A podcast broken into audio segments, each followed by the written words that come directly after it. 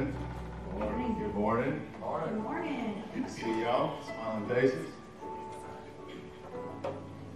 See Miss Billy's back there.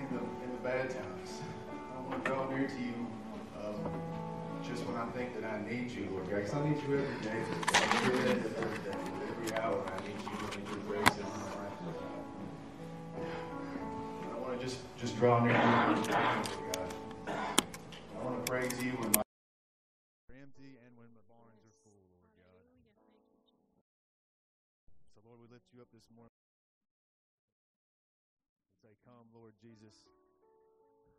Come, Lord, that, that we would be changed, Lord God, that we have an encounter of you this morning, Lord God.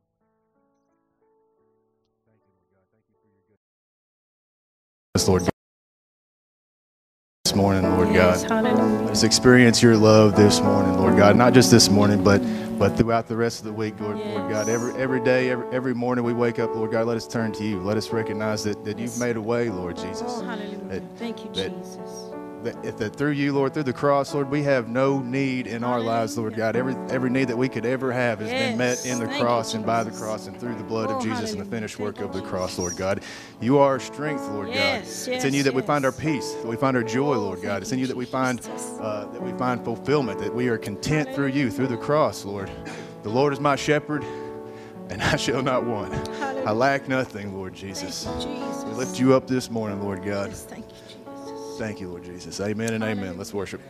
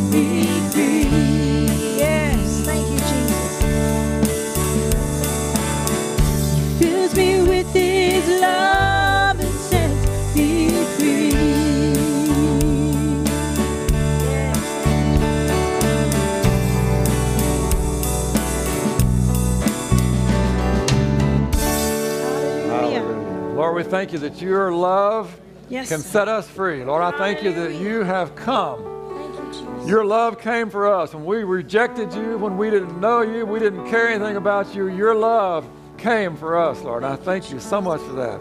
Jesus, you came. Born of a virgin, lived a sinless life, and you gave yourself for us. You took upon yourself our sins, our sickness, and our sorrows, and our guilt, and our shame. Took it upon yourself so that we can have this relationship with the Lord God Almighty. Thank you, Lord. We don't deserve that. We can't earn that, and yet you have poured it out freely, Lord. We thank you for that. Thank you that you have made this available to all of us, Lord. You invite everyone to come. Those that don't know you, those that haven't said yes to you, Lord, I pray that today you would stir them, that you would change them, Lord. You would make them know that there is a place at the table for them. There's a place that they can come and be part of your family. Thank you, Jesus. The place that we can all be part of your family, Lord. Yes, sir. Yes, sir. Yes, sir. Thank you that you've made that available. Thank you, Lord, I pray that you would speak to each person today. As we as we continue to worship you, Lord, I, I'm asking that you speak to each person here. That every person would hear from you, Lord. From your word, from from the songs that we sing, from uh, our greetings to one another, Lord. Every part of this service is an opportunity for you to speak to people. And I pray that you speak, Lord, to each person. We need to hear from you, Lord. We don't need to hear from a preacher. We don't need to hear more information. We need more of you. Yes, thank you, Jesus. I'm asking, Lord, that you reveal yourself to us today. Pour your spirit out. Show us. Show us who you are today, Lord. That we would see you as you are, not, not just in some way that we've always thought about you. Because so many of us, Lord, we, we have a bad perception of who you are. Thank you, Jesus. I want to see you as you are, Lord, not not confused with uh, all of my bad impressions of who you are, but I want to see you as you truly are. The God who is a loving God, but also a God who is holy and righteous. And there is a judgment that awaits those that don't know you, Father. And I pray that you'd reveal yourself today so that we'd see you as a God of love. We'd see you as a God of peace and a God of hope and a God of redemption that can change all of our miserable circumstances and rottenness in our lives, and you can make us worthwhile to you, Lord. I thank you that you do that, Lord. You, you come and you take all of our unworthiness and you make it acceptable to you. You heal our brokenness. You forgive our sin. You cleanse us. You make all things new. And Lord, I thank you that you don't nitpick me and you don't dredge up all that stuff from the past.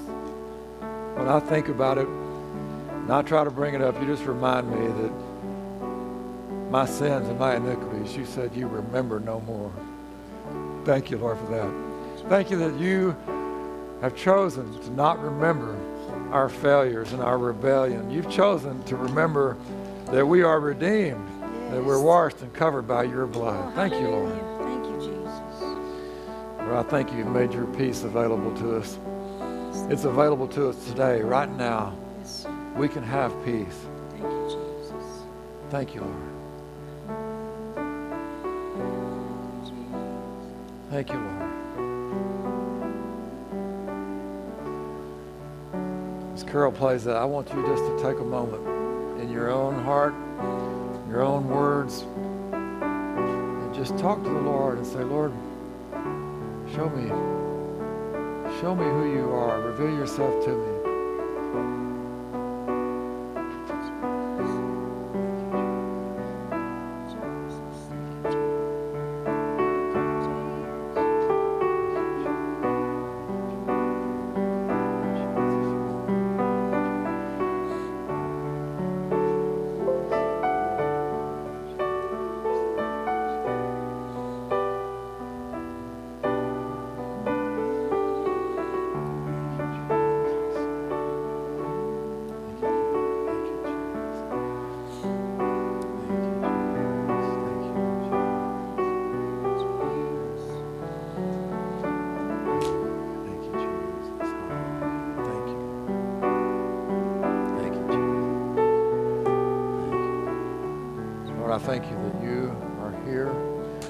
Presence is with us.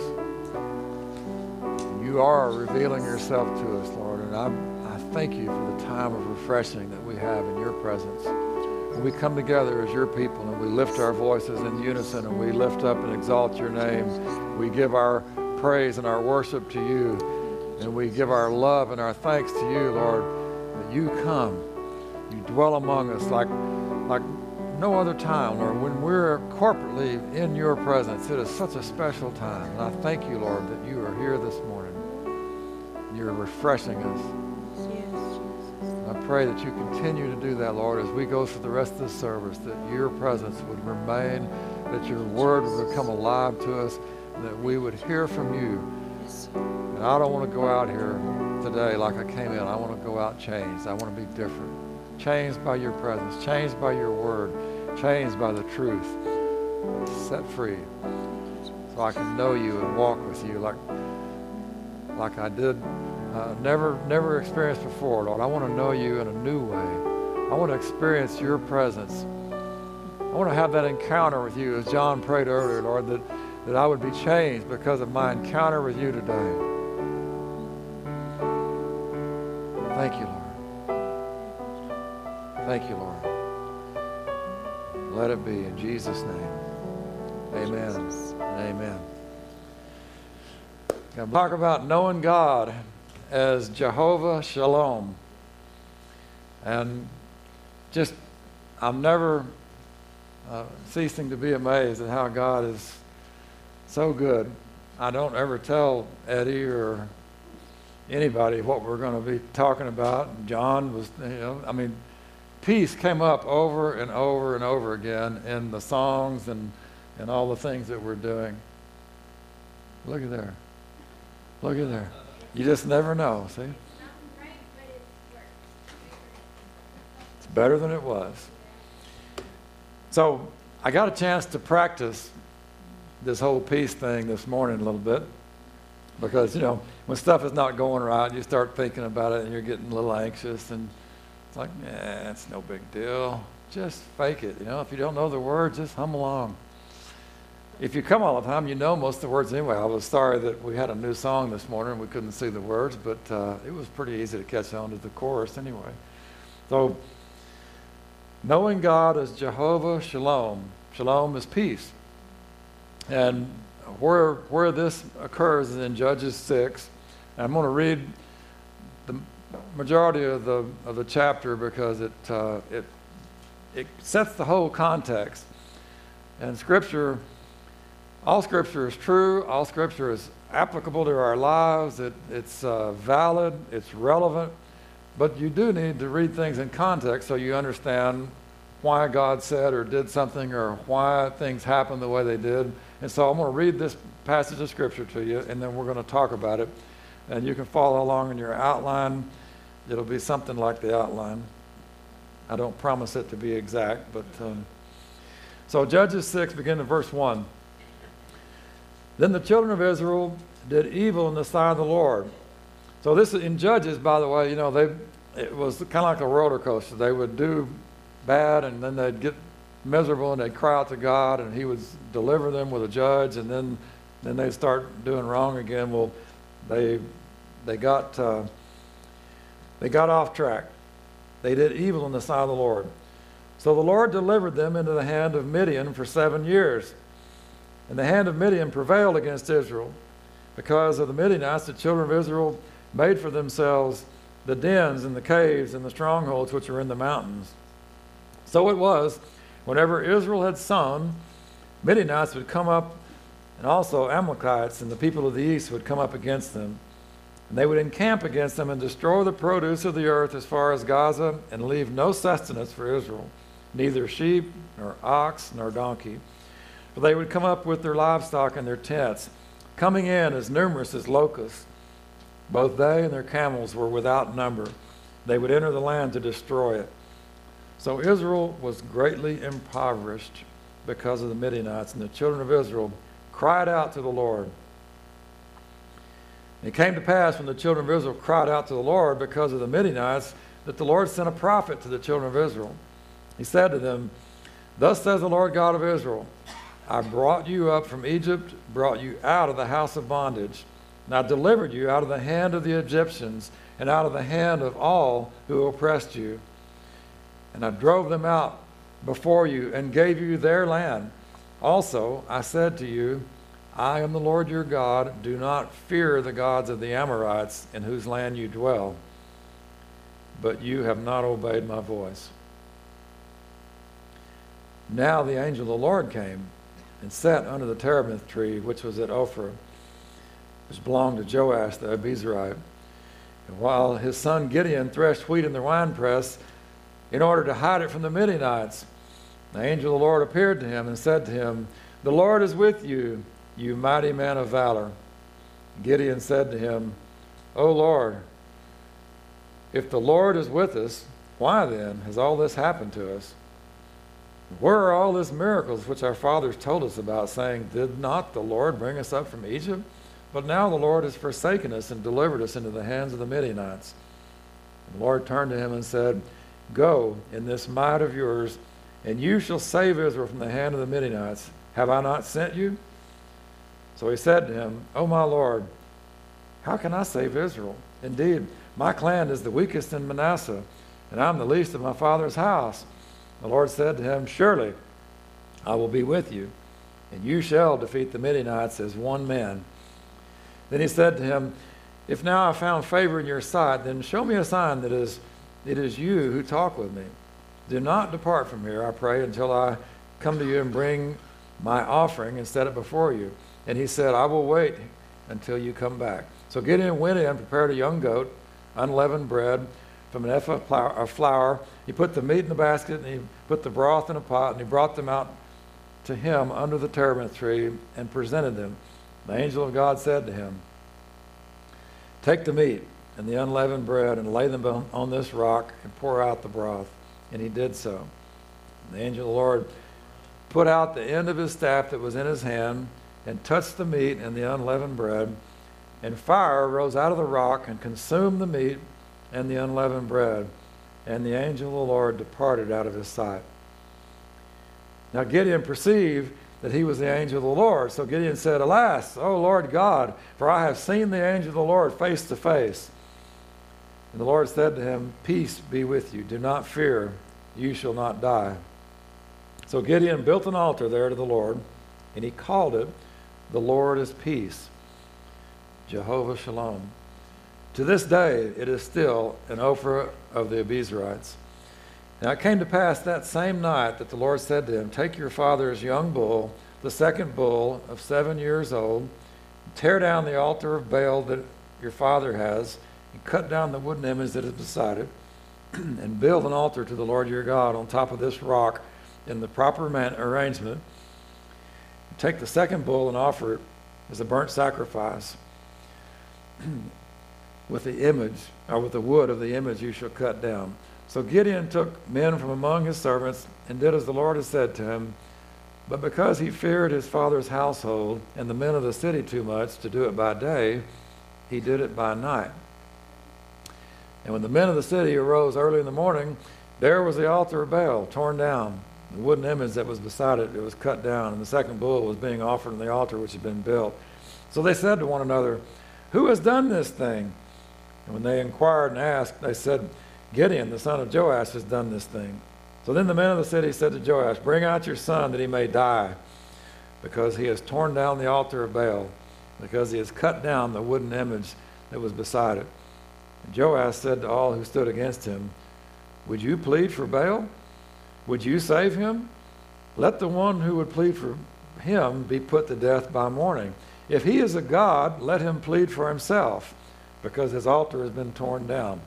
Therefore, on that day, he called him Jerubbaal, saying, Let Baal plead against him because he has torn down his altar. Then all the Midianites, the Amalekites, and the people of the east gathered together. They crossed over and encamped in the valley of Jezreel. But the Spirit of the Lord came upon Gideon, and he blew the trumpet, and the Abiezrites gathered behind him. And I'm going to stop reading right there, but I want to make some points to you. You notice that it's a reoccurring theme that God's people backslide. They turn away. God shows up, He saves them, He delivers them, and then they get fat and lazy. Things are going good, and they start, you know, relaxing, and they begin to compromise a little bit, a lot like we're doing in our country right now. You know, we've enjoyed success like no other country, and then we're beginning to get lazy, lackadaisical. And there are forces at work that are, that are taking away our freedoms and our liberty. But we're, we're just watching it happen. And the church, the body of Christ, is, is not much better. I mean, we, we see all the things that our culture is doing, and many churches are just inviting it right in and saying, you know, we'll accept you. Come on in. You don't have to change. You don't have to be any different. The danger is that you lose your freedoms. By the time you lose your freedom, then you become desperate and you have to and you have to do something really radical. If you just protect your freedoms, if you walk with the Lord and you don't walk away from the Lord, you enjoy his favor and blessing and, and you don't lose out. But the children of Israel, they were kind of slow to learn that. And so over the years, time after time, they would turn away from the Lord and begin to worship the idols, begin to worship like the, the surrounding people. Same thing that we do as, a, as the church here in America. The culture begins to accept things and do things, and then we start saying, well, if we want to get people in, you know, we gotta we gotta accept that. We gotta we gotta compromise. We gotta. That's not what God wants us to do. We're supposed to be different. That doesn't mean we're not supposed to love people. Doesn't mean we're not supposed to accept people. You know, I I love and accept everyone, but but I'm not going to say that sin is okay. I mean, sin is not okay, and there are things that we are doing as a culture that are not okay. So Israel turned away from the Lord and they were experiencing his judgment. And all this passage that we read, all the different things that were happening, it sets the context for, for what we're going to talk about this morning about peace. God is peace. And he wants to bring peace into everyone's life. He wants to bring peace into, into his body. And peace in the biblical sense, it's much more than just the absence of conflict or or that things are going well, that you're not anxious. You know, a lot of people think being peaceful is just the fact that you, you know, you don't have stress. Peace in the biblical sense, it means uh, it's a sense of well-being in every part of your life. I mean, that God's favor is on your life and you're experiencing well-being in every aspect of your life, not just the fact that you're not worrying about something, not just that you're not having conflict with your next door neighbor or somebody, uh, are, are having a problem that you can't resolve. Peace is it's a well-being for every part of your life. And it only comes from God. You can't have that peace. Any, any other source will not, cannot provide that kind of peace. You can have a respite from your problems. You can have a respite from your pain. You can have a respite from some other issues. But you cannot have true peace apart from God. You can have you can have happiness, you can have some success, you can have a lot of things, but you can't have peace. It comes from a right relationship with God. So, in this story, and in your outline, we're going to start out by talking about life without God. The Israelites, they were worshiping Baal. They were not worshiping the one true God. So they were, they were living their life without God. I mean, they, they thought they were worshiping a God, but they weren't worshiping the God. And so they weren't really doing anything. They were deceiving themselves. So a life without God, there is no life. Think about this. So it was whenever Israel had sown that the Midianites would come up also, Amalekites and the people of the east would come up against them. They would encamp against them and destroy the produce of the earth. They would leave no sustenance for Israel. They would come up with their livestock and their tents, coming as numerous as locusts. Without number, they came that enter the land to destroy it. And Israel was greatly impoverished because of it. Without God, you're not going to have any peace. You're not going to have any life. I mean, you may think you're living. I mean, you may be breathing and you may be going about your business, but you're going to be just like, like the Israelites. You're going to be without sustenance and you're going to be impoverished. And no matter what you do, your circumstances and your situation is not going to really improve. You can put a band aid on it, but you're not going to solve it or fix it. There's no sustenance without a life with God. Haggai 1 6 says, You have sown much, and you bring in little. You eat, but you do not have enough. You drink, but you're not filled with drink. You clothe yourself, but no one is warm. And he who earns wages earns wages to put it into a bag with holes. You ever, you ever done that?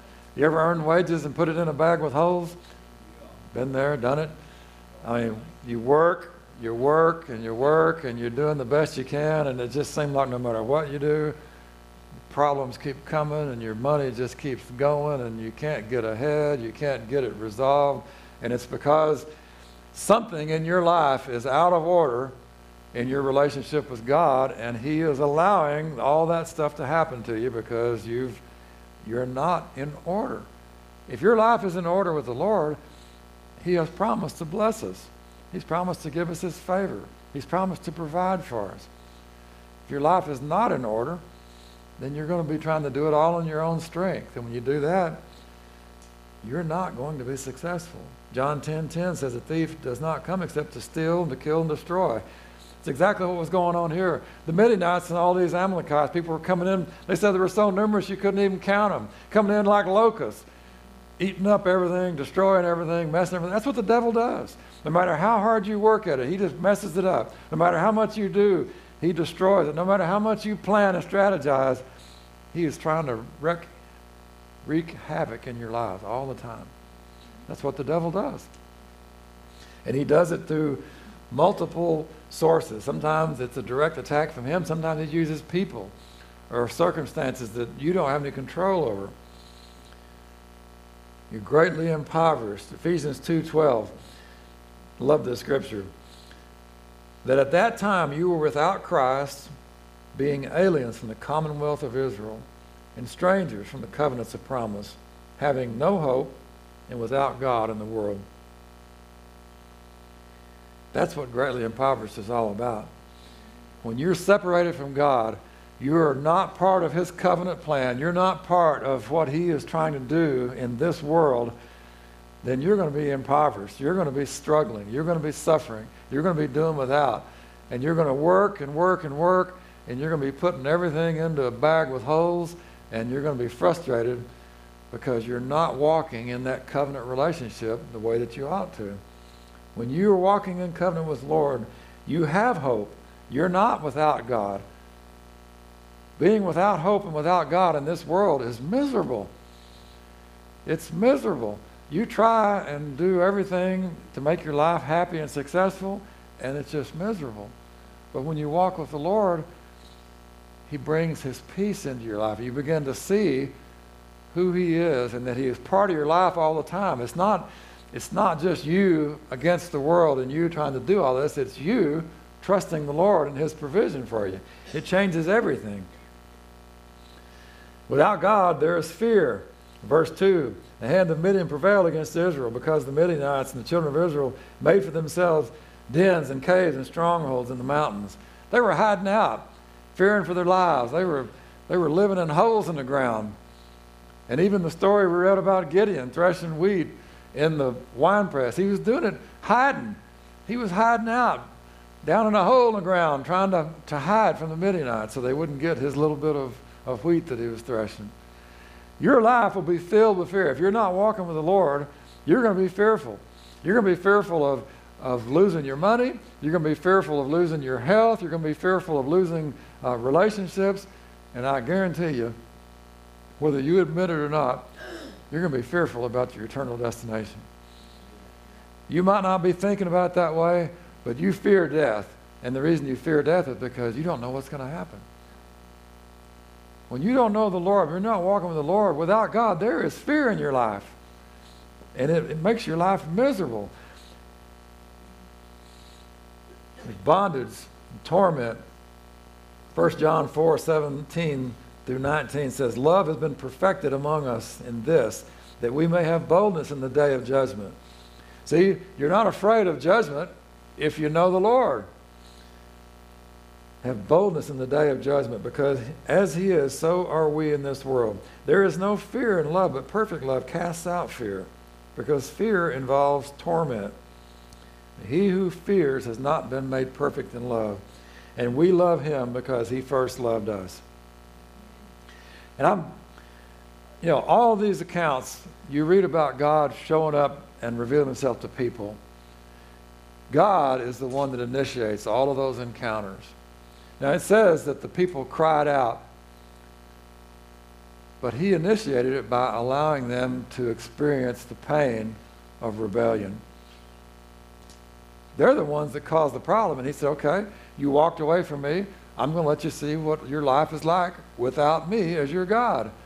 And he just, he pulled back his provision and protection and said, okay, you just, this is who you are. You want to do it on your own? Do it on your own. See how that works out. And when they cried out, he said, okay, I'm here. He came, brought a prophet to, to tell them why they were suffering. And then he, he, uh, he brought the angel of the Lord and, and uh, revealed himself to Gideon. God is always initiating it because he loves us first. We think we love him, but it's always because he loved us first. It's always because he initiated it. When Adam and Eve sinned, God came looking for them. When we sin, God comes looking for us. God sent Jesus to come for us. God always initiates it. It always begins with him. We may think we're initiating, but it's always him. He loves us. That's why we can love him. There's also not just bondage and torment, but there's retribution. That means you're going to get paid for what you do. Payback. Payback can be a real pain sometimes. Ephesians 5 6. Let no one deceive you with empty words. Because of these things, the wrath of God comes upon the sons of disobedience. And you can go back on your own and read that couple of verses above that. But it talks about, it lists out all the things that people do that are, are sin. It talks about, I mean, it lists them out. And it says, for these reasons, the wrath of God comes on sons of disobedience. Therefore, do not be partakers with them. For you were once darkness, but now you are light in the world. Walk as children of light. Romans 6 23. The wages of sin is death, but the gift of God is eternal life. If you don't have God in your life, you're going to have fear, and you're going to be fearful of retribution. You're going to be fearful about the things that are going to happen to you when you face death and judgment, because there's going to be a payment. The wages of sin is death. But the gift of God is eternal life. You can't earn eternal life, it's a gift. But you can earn death. The wages of sin is death. John 3:36 He who believes in the Son has everlasting life, but he who does not believe the Son shall not see life, but the wrath of God abides on him. If you don't know the Lord, if he's not part of your life, you may not realize it, but you're walking around with the wrath of God abiding in your life. That means all the bad things that can are going to happen in your life because you have opened yourself up to that. You have said, Lord, I don't need you. I don't need your provision. I don't need your protection. I don't need your peace or your mercy or your love, or I can do it all on my own. And when you choose to live that way, you are living in the wrath of God. And when you die and depart this life, you're going to find out that there is a God and that He is real and that judgment is real and that wrath is going to be poured out on you and your life is going to be miserable throughout eternity. It's a long time, forever and ever and ever. I hope that no one in this place would ever have to experience that. But I know we all know people, We have friends, we have loved ones, we have co-workers. We know people that don't know the Lord. That song that Dan sang, I talked about the fire, you know, pull me, pull me from the flames. You know, and because we are appreciative of, of what God did for us, we ought to be trying to pull other people out of the flames too. I mean, we ought to be we ought to be so passionate about the good news because we have the answer that everyone is looking for. You know, they may be miserable and they don't know why. We know why. They may be afraid and we know the answer to take away their fear. It's all accomplished in Jesus Christ and what he did on the cross. And, it, and we can share that with people and we can help them find the way to come out of the darkness and come out of the bondage and the torment and the fear and begin to walk in the love and peace of the Lord. We have a great opportunity. Life with God. So Israel was greatly impoverished, but they cried out, and the Lord sent a prophet to them. And he tells them, he said, I, I did all this great stuff for you before. That's what life in God is all about. He said, Look, you were in bondage in Egypt 400 years, and I delivered you. And I did it I did it miraculously. I set you free and I brought you into this great wonderful land. I set you up, laid it all out for you so you could have a wonderful life and be prosperous. But you've but you haven't obeyed. God has a plan for us. If we just walk in his plan, things are going to be so much better in your life. If you walk on your own plan, uh, you're you're going to struggle. We need to be doing things according to God's plan. We need to obey his voice. In this, in this encounter Gideon had with the Lord, the angel of the Lord is uh, it's, it's one of the things we would call a theophany. It's a big word, theophany. It's, a, uh, it's an appearance of God in a real personal form that we can see. So when God appeared to Abraham, in the burning bush. I mean, it was a burning bush, but it was God, and Abraham knew it was God. That was a theophany. There's also what we would refer to as a Christophany, which in this case, the angel of the Lord is almost always that because it is a pre incarnate appearance of Jesus. A pre incarnate appearance of Jesus. And it happened on a number of occasions. And we know that it's that it's the Lord, it's an angel of the Lord, but we know it is God because he receives worship. Angels don't receive worship. And when an angel appears to someone, they try to worship. No, no, no, don't do that. Don't do that. But the angel of the Lord allowed them to worship. It was a pre incarnate appearance of Jesus. So Gideon, he has, he has this experience, this encounter with Jesus, and he says, I'm going to I'm going to give you an offering. I want to make sure that this is really you, it's really God. And so let me let me give you an offering. And so the angel of the Lord said, Okay, fine, I'll wait. And I would just suggest to you that all of this stuff that we're talking about, it, it begins with an offering. I mean, it begins with an offering of some sort. God offered Jesus for our salvation, and we have to offer something. We offer our lives. We don't have to work or earn it, but we give ourselves to Him. We receive what He has offered, and in return, we say, okay, I'm choosing to lay my life down. I'm choosing to give myself fully to you. I'm offering myself. You can have my life, do everything that you want in it. I'm yours. Lead me, guide me, whatever you want to do. So, Gideon prepares his offering, and uh, he brings it back and the angel of the Lord says, okay, put it on the rock, puts it on the rock, lays it all out, right? And he takes, he had a rod in his hand, he reaches towards it, touched it, and it says, fire came out of the rock and consumed the offering. God answers with fire, and uh, that is, I mean, it happens multiple times. God is a God, I mean, He is a burning, consuming fire.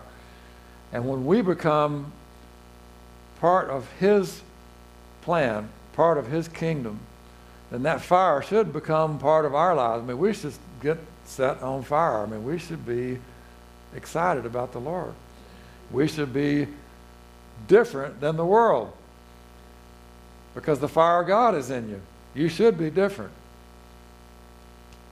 But it begins with some kind of an offering. You have to give yourself. You know, if you want to have the fire of God in your life, you have to commit yourself a little bit. You have to say, Lord, I, I want to seek you. I want the fire. I'm willing to pray. I'm willing to read the Bible. I'm willing to come to church. I'm willing to worship. I'm willing to give myself to you because I want all that you have. I make myself available. If you don't make yourself available, God is not going to force himself on you. I mean, what if, what if Gideon, when the angel of the Lord appeared, he says, ah, I'm busy. I'm threshing wheat. You know, maybe you can come back tomorrow or some other day. No, he made himself available. I mean, he saw that something significant was happening. He said, okay, here's, here's an opportunity. Here's a chance. An opportunity for me to experience uh, something different with God. I want to be different. I want something to be different for our people. I'm desperate. It has to be an acceptable offering. And the acceptable offering that God has given is His Son. It all begins with an acceptable offering.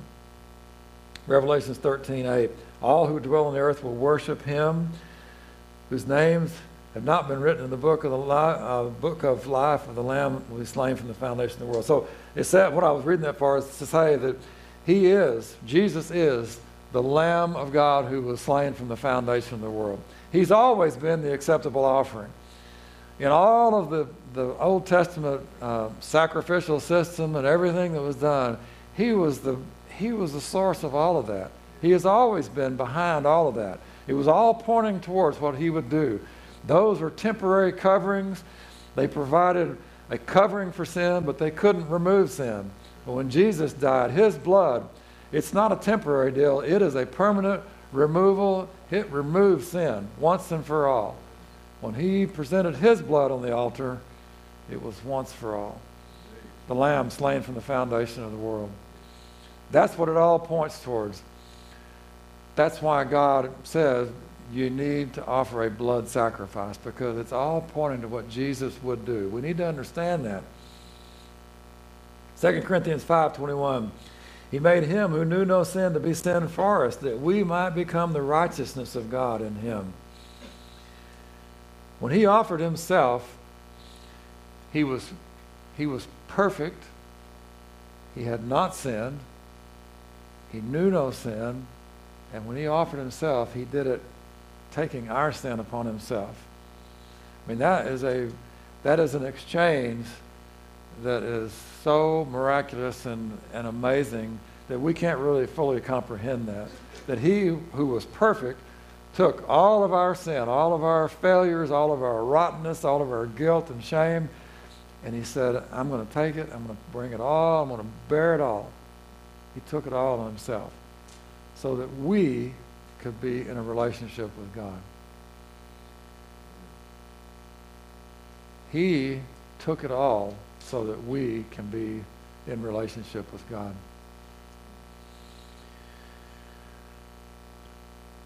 You have to offer yourself, though. And Gideon offered himself. He offered himself by being willing to, to go to battle. I mean, that because here he just got these saying, you know, they're, they're, they're coming in like uh, locusts. There's so many of them. They got, you know, donkeys and camels, and their army is so big we can't even count them all. And so he said, okay, God, if this really is you, I'll go.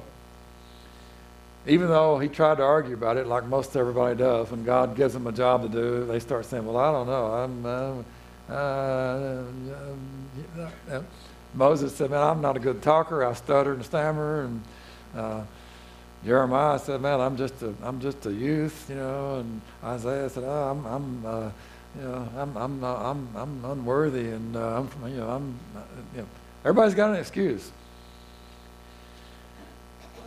I've had my share of excuses. I think we all do at times. Because when the Lord comes to you and tells you what he wants you to do, sometimes it's, it's kind of overwhelming. You know, when he told Gideon, hey, mighty man of valor. Gideon's like, uh, uh, excuse me, you talking to me? I don't see any mighty man of valor. I'm hiding out in a, in a hole over here.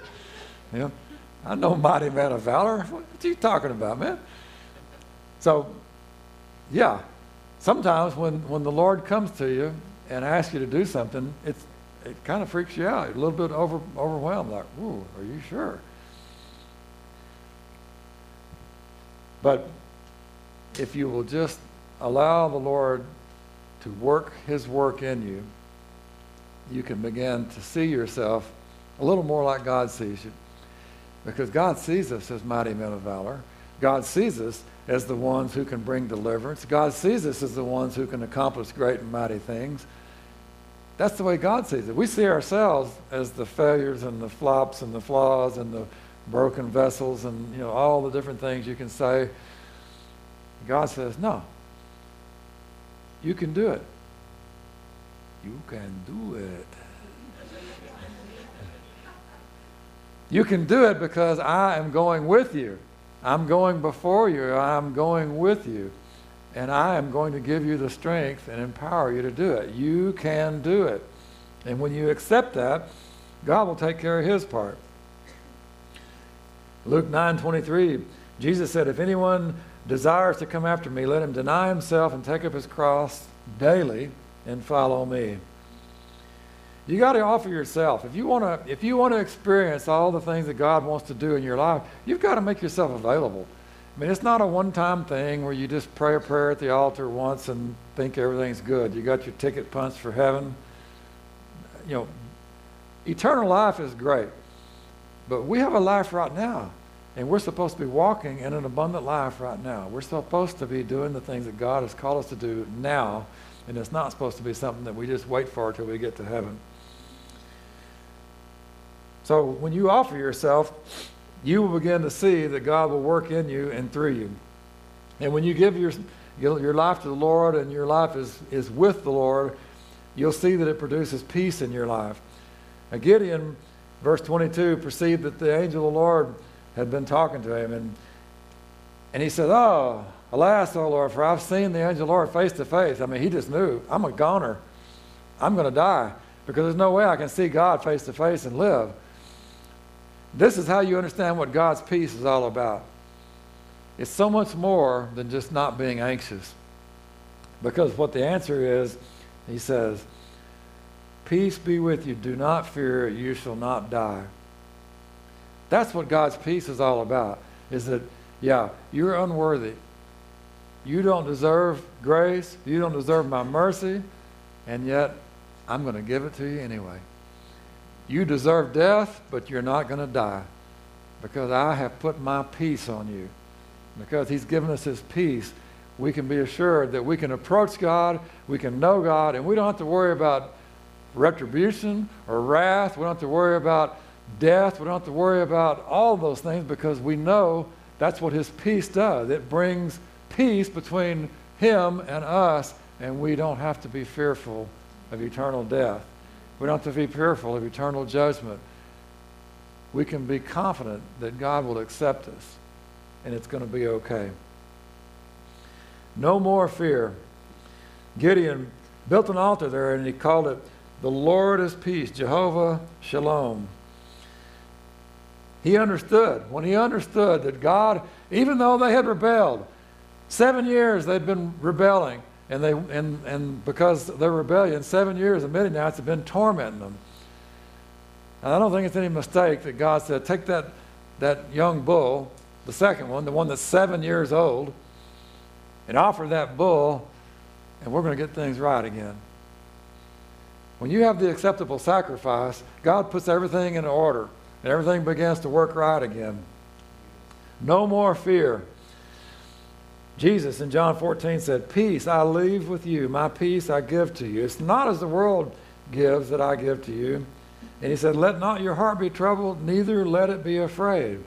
If you have God's peace in your life, you shouldn't have fear. John 16, These things I've spoken to you, that in me you may have peace. In the world you will have tribulation, but be of good cheer, because I have overcome the world.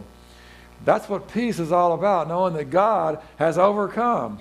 And that when we are walking in a relationship with God, there is no reason that we should be walking in fear because He's got it all under control. I say this all the time, and I really do mean it. It's kind of a little cliche, but it's all good. It's all good. And sometimes it may not be all that good. But in my mind, it's all good because I know that God is going to take care of me. It's going to be okay. You know, if the monitors work, it's okay. If the monitors don't work, it's okay. It's all okay. This is all so temporary. Don't let, don't let your peace get disrupted over temporary things. Think about what we have in eternity. Think about all the good things that God's done. That'll get you excited. You don't have to worry about all the bad things. Think about all the good things. I'd rather think about the good stuff than the bad stuff. Isaiah 26, 3. You will keep him in perfect peace whose mind is stayed on you because he trusts in you. You fix your mind on the Lord, and I guarantee you, you'll find yourself walking in peace. You fix your mind on your problems, you're going to be walking in fear and anxiety, and you're going to be worried and stressed and always fretting over all the details. Philippians 4 The peace of God, which surpasses all understanding, will guard your hearts and minds through Christ Jesus.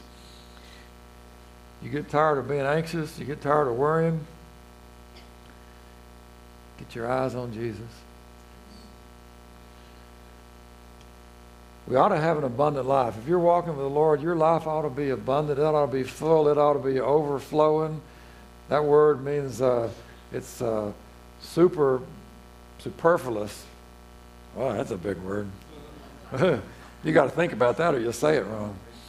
Uh, yeah. So it's more, it's super abundant. That's what the abundant life is. It's more than you can hold, it's more than you can manage, it's more than you can imagine. It is more than all that. It's poured out on you in abundance. In this story, you skip over, you know, I'm, I'm not even going to talk about the battle where they defeated the Midianites. God took them down to just 300 men because he said, if I leave with 10,000, you're going to think you did it because of your own strength and your own ability to fight. I'm going to get it down to where it's an impossibility and you'll know that it was a miracle. So God defeated the Midianites. And then at the end of, of the chapter uh, 8, it says, Thus Midian was subdued before the children of Israel, so that they lifted their heads no more. The country was quiet for 40 years in the days of Gideon. 40 years of peace because they got back in right relationship with God. Ephesians 2, verse 14. For he himself is our peace, who has made both one. He has broken down the middle wall of separation, having abolished in his flesh the enmity, that is, the law of commandments contained in ordinances, so as to create in himself one new man from the two, thus making peace that he might reconcile them both to God in one body through the cross, thereby putting to death the enmity. he came and preached peace to you who were far off and to those who were near. He's talking about Jews and Gentiles, but can I just say that it's applicable to all of us because we were far away from God we had no peace in our lives, and he came and he said, I want to give you my peace. He made, through his peace, he broke down the wall of separation between Jew and Gentile, but he also broke it down between us and God. He tore the veil so that we can go into the very presence of God. That's how he did that by his flesh, his body. He made peace between us and God by his sacrifice of himself. That is so significant because that peace is what we all need. That's what's wrong with the unbelievers. That's what's wrong with us before we know him. We're miserable because we don't have that right relationship. We need that peace between us and God so that, that we are in relationship with him. He's torn all that down. He made that available. And if you don't know the Lord, He's offering it to you. It's there. He's saying, Come, all, all who are heavy laden and weary, You guys have been working so hard all your life trying to figure it out. I've got a plan for you. I've got peace. I've got the easy plan. All you got to do is trust me. Trust me. Trust in what I did. 2 Timothy 1. Worship team, y'all can come back. Therefore, I remind you to stir up the gift of God which is in you through the laying on of my hands. For God has not given us a spirit of fear, but of power and of love and a sound mind.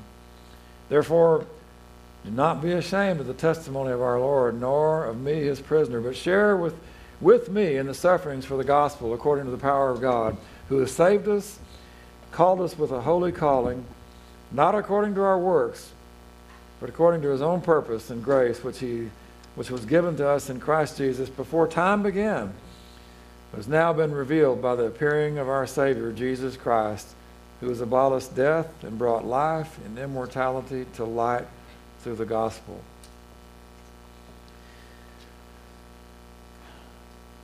It all happened through the appearing of our Savior, Jesus Christ. And we read this story today the appearing of the angel of the Lord. It was Jesus. The appearing of Jesus changes everything. And when you begin to accept Jesus, who he is, and what he has done, it changes everything in your life. God has not given us a spirit of fear, but of power and love and a sound mind. Mm, hallelujah. That sound mind, in a way, that's peace. That's what peace really is. It's, it's the ability to, to be disciplined and to be in control and to be at peace, to not be all chaotic in your thinking and all anxious and worried and stressed out. He's given us a spirit of power and love and a sound mind. He's given us his peace. It's the ability to, to do life and to prosper. How many want to prosper in life? I'm in. I'm in. All right. So here's what we're going to do. We're going to we're going to stand and we're going to worship. And as we do, uh, I want you to be thinking about this. If, you, if you've got stress in your life, you've got fear, you've got anxiety, you've got issues in your life, then I would just encourage you to just lay it all down and say, Lord, I want to trust you. So as we, as we worship, stand, and let's just give all of our cares. It says, cast all your cares on him, for he cares for you. Hallelujah. You can dump it all on him. You don't have to be afraid. You don't have to worry about if he's going to accept it. He will accept you and he will take away all that you bring and lay at his feet.